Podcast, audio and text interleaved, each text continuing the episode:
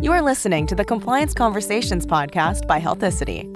If you work in the healthcare industry, you know how crucial compliance is to your bottom line, your reputation, and the success of your organization as a whole. If this is your first time listening, welcome. A transcript of every Compliance Conversations episode can be found at www.healthicity.com/resources, along with a ton of other thought leadership materials.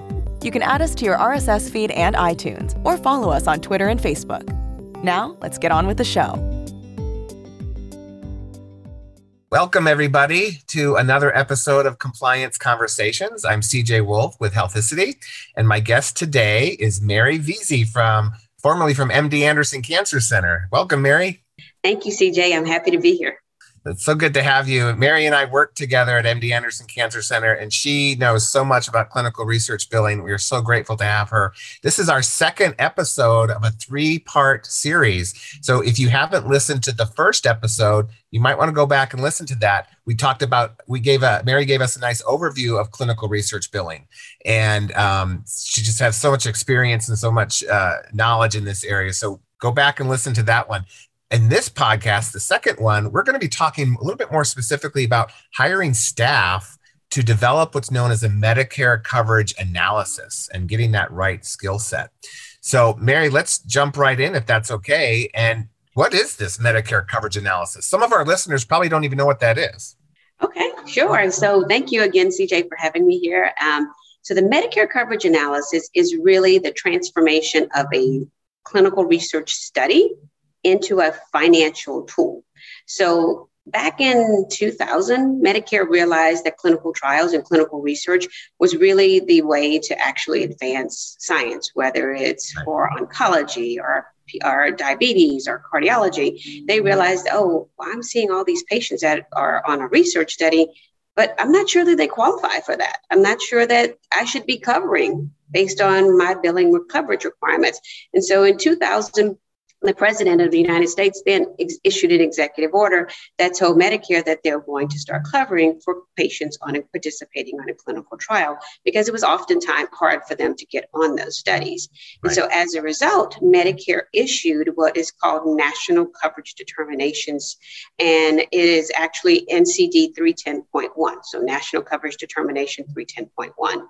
That actually is the billing guidelines, if you will, for uh, Medicare coverage under a clinical trial. And so that particular NCD tells us about the, um, what's actually a covered service, the frequency associated with that, and and and or when you know that was effective. So it could be something that just took effect yesterday. So that was you know maybe it just so it, it tells you all those pieces about that. So sure. as a result of that particular issuance of the NCD back in the year 2000, there um, there came the fact that you have to figure out okay what's covered and what's not, right?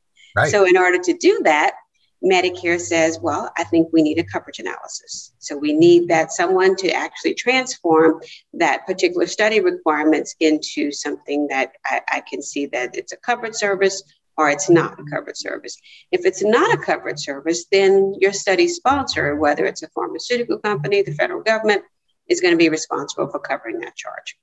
And so that's kind of what the Medicare coverage analysis does is, is really just a tool that transforms your study into a financial document so that the billing department or whoever's working on your, your claims processing understands this is covered by Medicare and this is not covered and my study sponsor is going to be covered. So it just makes that differentiation between that Great. And you mentioned um, a protocol, a study protocol. Now, I have an understanding of what that is. Some of our listeners might not know if they're not involved in research. Can you just briefly tell us what is a study protocol in the context of a clinical research study? Sure. So you'll hear study protocol, you'll hear a clinical trial, you'll hear call a clinical research study. Those are all the same, they're synonymous with the same thing. It is an actual design of a object that they want to study. So it could be an investigational drug that showed promise in a basic science lab where the FDA looked at the, um, the data and said, wow, it is really working in these animal mice models. Let me see how it works in human. Is it safe and effective for humans? Is what the clinical trials are trying to accomplish. And it really just is the pipeline for drugs to become commercially available. And so that's how they start was is in a study protocol or a clinical trial design. The designer can be a investigator, so a faculty member who's really interested in clinical research, or it can be a pharmaceutical company who actually will design the study and then come to academic medicine or other organizations to actually try to get the patients so they can prove the hypothesis of the safety and effectiveness of that drug. Yeah, so it's kind of what we all learned in, in junior high, probably, or middle school, is this scientific method, right? Where you propose a hypothesis, and this is what scientists do. And in medicine, you're doing the same thing. You're trying to control certain variables so that what you're studying is you want to study what you're studying and not have all these confounding variables and be like, oh, there was improvement, but was it for some other reason? You want to know it was because of this drug or because of this device. And so it's really that protocol, as I understand it, you can correct me, is it, it, it's kind of the scientific reasoning of what you're going to be researching, but it doesn't address what you talked about and what we're talking about in these this series is kind of the finance behind that and the billing. Um, but it says, look, this is what we scientifically want to study. And then you t- just spoke about the Medicare coverage analysis. You take that document and it might call for, you correct me here, but it might call for a certain number of CT scans over the course of a year or over the course of six months or whatever it is because you want to study the effect of that drug on a tumor size or something. I'm making stuff up, but um, and, and, so then you have to translate that. Oh, CT scan is what this CPT code, and it's for this reason. Is that part of that coverage analysis? Absolutely. That is definitely part of that coverage analysis. And I do want to step back a second and say that every study has to go through a regulatory review process. And so those studies have to be approved by scientifically and for human subjects protection by the inter, in, uh, institutional review board or that organization's IRB. So you hear IRB, and so that group is responsible for the safety and uh, of that of the patients associated with clinical research. Right. And so that IRB is really important. And there's a whole world of compliance around patient safety and IRBs. But correct me if I'm wrong, IRBs don't get into the weeds on the finances, right? No, they don't. They don't. And so to go, you know, to answer your question around conversion of that particular study into um, a CPT code, yes, that's exactly what happens. So the individuals who are reading that study look and picking out those things that are going to cause or impact the patient's bill because that's what you're looking for something that's going to get into that claims process and get into your revenue cycle and therefore impact the patient's bill. So it's something that's going to have a CPT code. It's going to come off of your institutional charge master.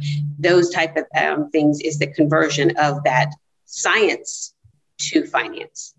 Yeah, and before we get into kind of the skill set and hiring the right people, tell me why it's important. I you probably know better, but I'm aware of some some enforcement that has happened in the past. The one I remember was many years ago, and I think it was a self disclosure at Rush University. So I went to medical school in Chicago, and across the street, I went to the University of Illinois in Chicago. Rush was literally across the street. We had two medical schools right there, and um, I believe they they had some potential issues with their doing or not doing a coverage analysis. Do you remember those details or any other enforcement yes, that you want to share? You're exactly right. It was a self disclosure and it was Rush University, and they were not doing a coverage analysis. So the consequence of not doing that is the claims department and that revenue cycle did not realize these patients were on studies. So what they were doing was sending those claims out the door, just processing claims as normal, but the study sponsor was also covering some of those tests or procedures. So the Medicare coverage, if they had done that, the Medicare coverage analysis would have told that revenue cycle team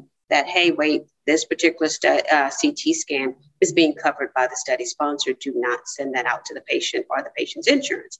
And so that was the the crux of that of that particular compliance issue that occurred.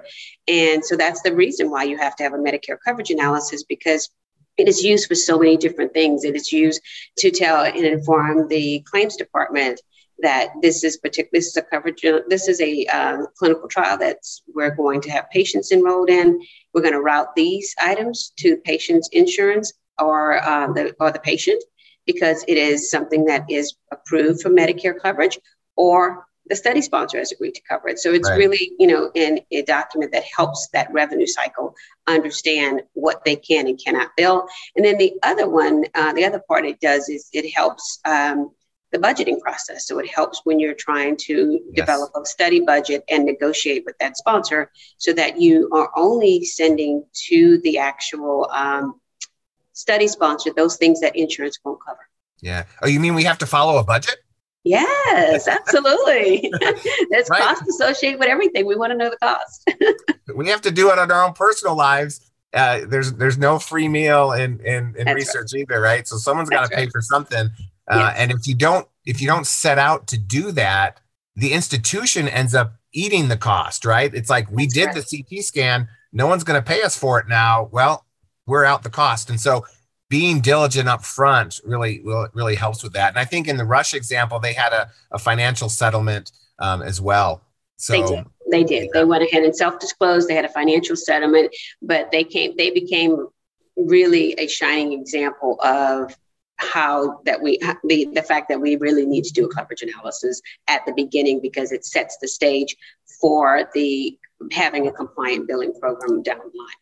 Exactly, and and by no means am I trying to disparage Rush. They actually did the right thing, right? Yes, they they, they sell they found this themselves, I believe, yeah. where they were doing their own. Like that's what a compliance program is supposed to do. It's supposed mm-hmm. to to do monitoring and auditing, find issues, and then correct them. And so kudos to them for for finding the issue. And I just remember that that kind of was a, a springboard for a lot of focus on this area um, in clinical research billing, and it's it's been a focus ever since. And so there's lots of work done done here. And so thanks for sharing that. Um, so now you were probably involved in in hiring people to do coverage analyses. Yes. Uh, what do you look for? How do you develop that that skill set? What do you need in the skill set to do this well? Right. Yeah. Well, CJ, I tried everything because I was trying to understand exactly that question. What skill set is really need to really optimize that process? Because again, it's the foundation for so many other things downstream uh, within that revenue cycle. And so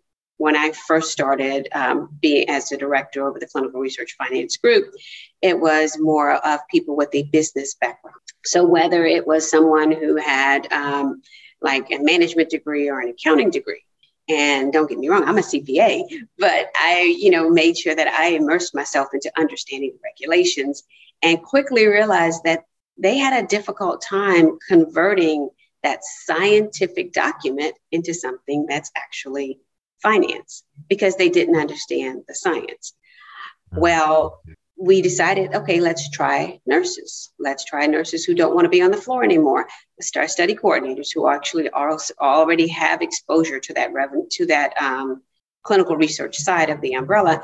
And then the thing that we found that worked the best was actually MDs from foreign countries because wow. they were coming into the United States, or they are coming to the United States as sometimes data coordinators. And so they're sitting there punching numbers behind the scenes with this vast wealth of knowledge. And you're doing, wait, that's a different, yeah, I can use you for something else. And so we actually started using those individuals from foreign countries because they don't want to pursue the medical license here in the United States. Okay. They just want to contribute to research. And gotcha. so once we utilized them, we quickly realized all we had to do was teach them the Medicare regulations around billing. And here's that process. But they were able to really immerse themselves in the study, pull out those pieces that are impacting the billing, the billing of a pay to the patients, and then look up and look medic look it up in Medicare's database of what covered items are there are, and still interpret it very well because they understood the science.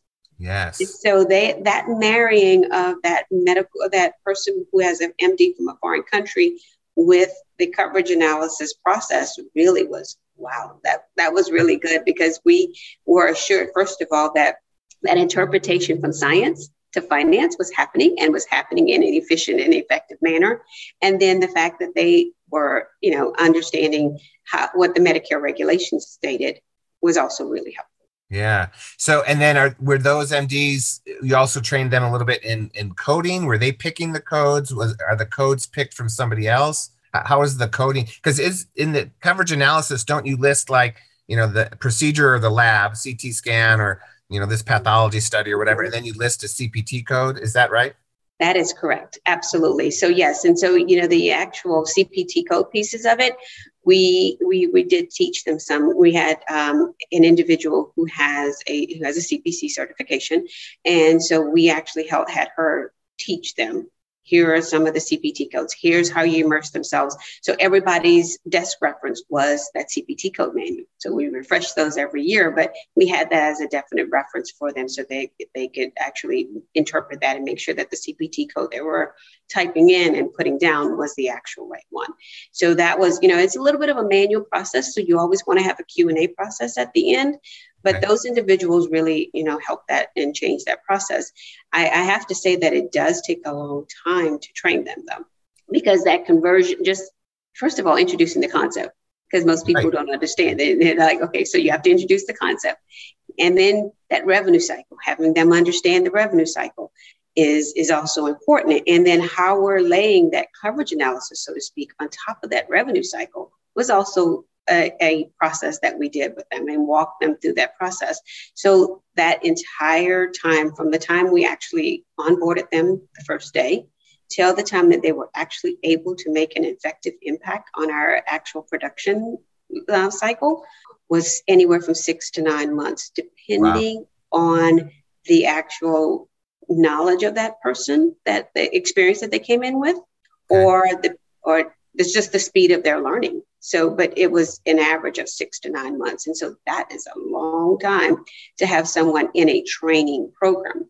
So we, you know, but so we decided that we needed bench players too. So we would also cross train other individuals in it within our department. So that way we always had someone sitting there that knew the coverage analysis enough to to truly pick it up and run with it should we had a person that decided that they were going to to do another career path or you know move on right. to another department Fascinating. And I know you're doing some work to try to educate folks um, through uh, the university uh, in a boot camp. Is can you tell us a little bit about those efforts and will will those boot camps focus on uh, medical coverage analyses and, and this type of stuff as well?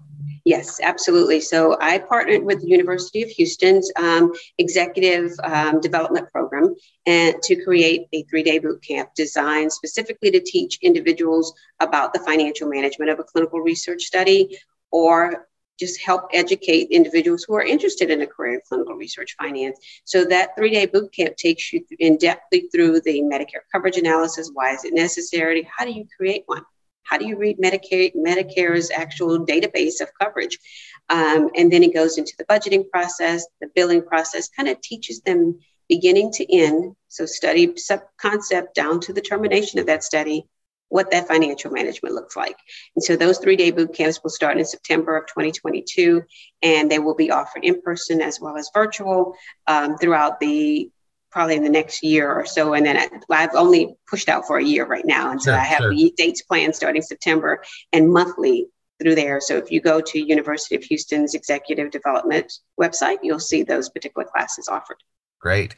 Um, and you know, because I worked at MD Anderson with Mary, I know that that that medical center in Houston, it's just it's like a it's like a mecca for for yes. uh, research and healthcare, and so there's probably a lot of people that'll be interested there. But throughout Texas and throughout the whole country, will we'll have interest in that. So thanks for sharing that. Yeah, um, we decided to offer it in person as well as virtual, just for that purpose, because some people may not be comfortable coming in person any um, still, but also because it is such a needed area. There's very few training classes. If you go out and Google clinical research finance, there's very few training classes for that particular uh, financial management side. And so really trying to get the, the knowledge and the education out there to not only the Texas Medical Center, but to the population at large that's actually doing clinical research. Yeah. So we've we've talked a lot about Medicare coverage analysis. Do you have to do a similar process for other payers or do you have much information on like Medicaid? What do you do for Medicaid? What do you do for commercial? My, my guess is with commercial, I can't imagine they get too in the weeds with that, but you tell me a little bit about those other payers. Yeah, so we leverage, that's a really good question. So we leverage Medicaid when it came to some of our patient populations. So we have a pediatrics you know, award where we were looking at that actual Medicaid side of it as well. So that we kind of import, kind of blended the two together. But the other thing that we had was a very informed managed care contracting group within uh, MD Anderson, and they, you know, realized that a lot of the managed care contracts that we had in place with our various payers, Blue Cross Blue Shield, United, Aetna, to name a few, were very similar to what we did with Medicare. Um, so that Medicare coverage analysis was a broad brush for the rest of the actual insurance populations, because that was one of the big questions when we first started kind of proliferating the clinical research billing program throughout MD Anderson was, do we need to do a coverage analysis for all the various major payers that we see in our right. portfolio. And, you know, at first we thought we were going to do that, but then we did an analysis and we determined that. So that would be my recommendation to anyone listening who's asking the same question for their organization. Really look at your managed care contracts and what have you negotiated with those managed care contractors? Is it similar to what we already have covered as it relates to Medicare? You know, do you have some of the same coverage that's there? Right. And so if that's the case, then that Medicare coverage analysis should be sufficient by itself. If not, then you might want to work with your compliance department to understand okay, what's my risk of not doing that? Right. And, you know, I know in, in oncology and cancer care, a lot of patients, it, it's almost the, you can maybe tell me percentages, but it's almost the norm for patients to be on some sort of trial, um, which may be a variation of the drug's originally approved use or something. But yeah. really the, those are the ways that most people are treated. Is, is that accurate? And or am i off base on that?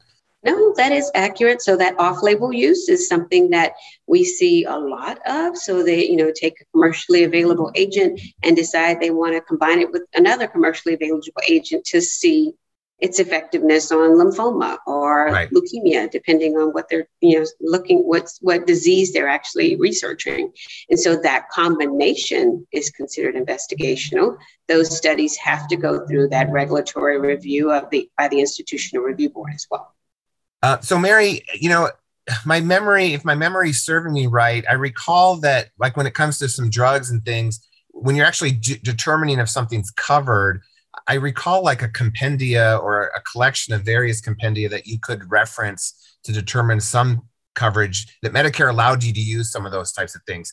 Is, is that accurate? And if so, could you shed a little bit of light on that? That is very accurate. So for oncology, it's the NCCN guidelines and it's the National Cancer Compendia. I forget what the other one stands for, but it's actually that particular bed of evidence, if you will, that says that this is being this is really effective for this particular treatment uh, disease that they're studying. And so they would use, we could leverage that compendia as long as it was sitting in the right category. So the right categories, when you open that compendia, there's like a category A, there's a category B. As long as it was sitting in category A, we could certainly do that because that meant that Medicare was really looking closely at that. And they were more than likely going to issue a coverage for that particular treatment. I see. Yeah, and so I think that probably also lends to what you were talking before about uh, MDs doing some of that work that that they may be more comfortable. One of the things I wanted to ask about kind of um, a coverage analysis is you're looking at things from a frequency perspective, like a CT scan. You know, maybe it's normal to do a CT scan for a certain disease once a year or once every six months, but the study may require it multiple times, like maybe every month so part of that analysis is frequency. The other part is maybe you know diagnosis and reason for doing the ct scan. Is that a part of the analysis? And can you talk a little bit about that? Yes it's actually that is the beginning of the, of the analysis. So once you determine that it's actually something that's going to impact a patient's bill and it's it's we have to determine coverage. So is it in the Medicare coverage database? If it is, then we're going to be looking at the frequency at which it is actually in that particular study. And so that coverage analysis will, will have the frequency information based on that study requirement. And so you're going to be looking at that. And then one of the other things we we look at also is the disease. So, what type of disease are we studying, and is that particular indication covered for that disease? Gotcha. So, because you mentioned earlier the NCD 310.1, I think you said. Um, so, are you also relying on other NCDs or LCDs? Because I know there's LCDs, you know, for CT scans. So, are you looking at some of those to help determine coverage, or are you do you stick mainly with that 310.1?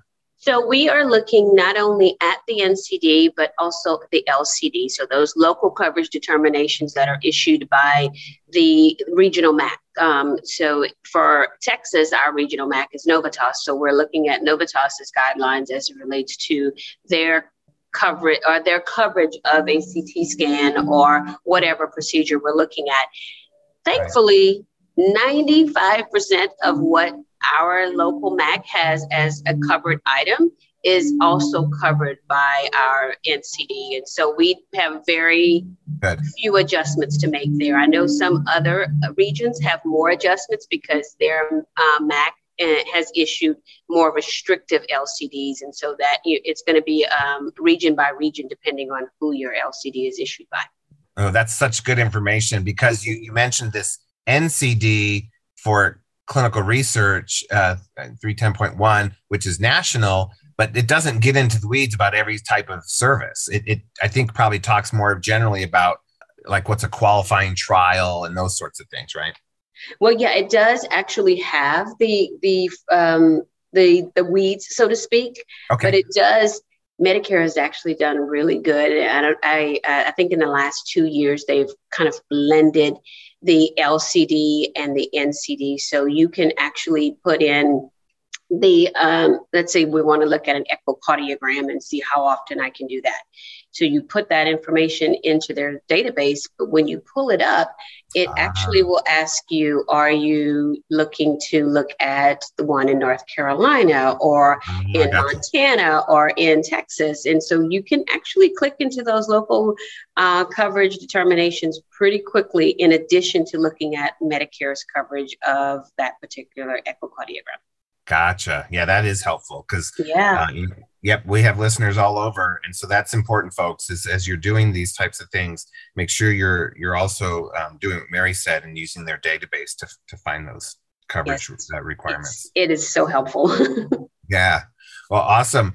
Um, so we're getting a little bit towards the end of, of this second podcast. Um, I want to make sure I've asked you all the right questions as it relates to coverage analysis. Any last minute thoughts or uh, things that I may have left out that are important? Yes.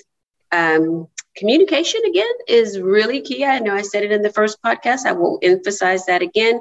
But truly understanding in this in this particular case, the Medicare coverage analysis, truly understanding your study requirements and being able to take those and translate that in from the actual study document itself. So that scientific piece to act, the actual financial side is so important here and not missing tests and procedures that you should be picking up when you're doing that Medicare coverage analysis. So, really understanding your study requirements and moving and translating that into the financial management document, um, that coverage analysis is really key. Yeah. And I guess I should have asked this too. As far as where in the timeline you do this coverage analysis, I'm assuming you're doing it before you sign an agreement with a sponsor so they know what's covered and what. I mean, you have to do that earlier in the process, not later, right?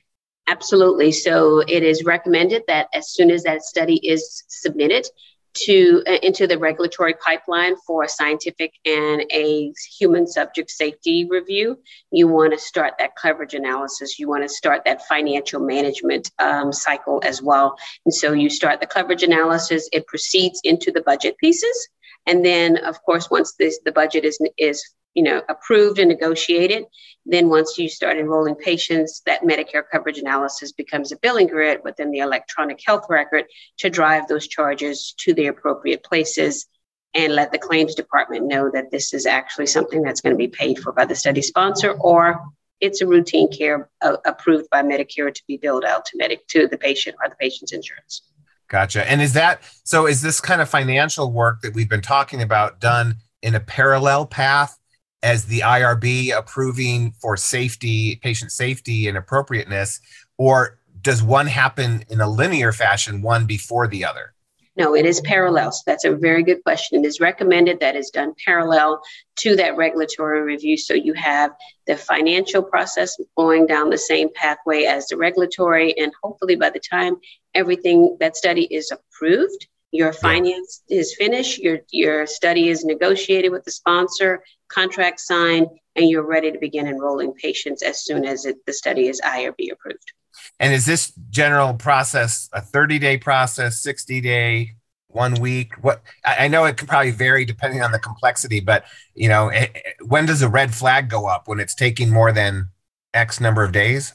well, yeah, when it's taking anything more than 100 days is kind of the norm in the industry now. You know, okay. we try, we're trying to truly get these studies activated in 90 days or less because you think about it, our ultimate goal is to truly treat the patient with these novel compounds. And it, you know, right. you really want to impact that patient's treatment and that's that's what also ultimately determines how effective and safe this drug is is our ability to get it to the bedside as quickly as possible. And so it's usually we're shooting anywhere uh, for un, under 100 days is what we're shooting for. Okay. That's good good ballpark. I wasn't exactly sure how long this is taking nowadays. So mary this has been really great information and um, so i'm just so grateful for you to to be here and to share your expertise. And and we have one more podcast. We're going to do a third the, the third podcast in this three part series. So um, we hope you all will will listen to that. Thank you so much mary.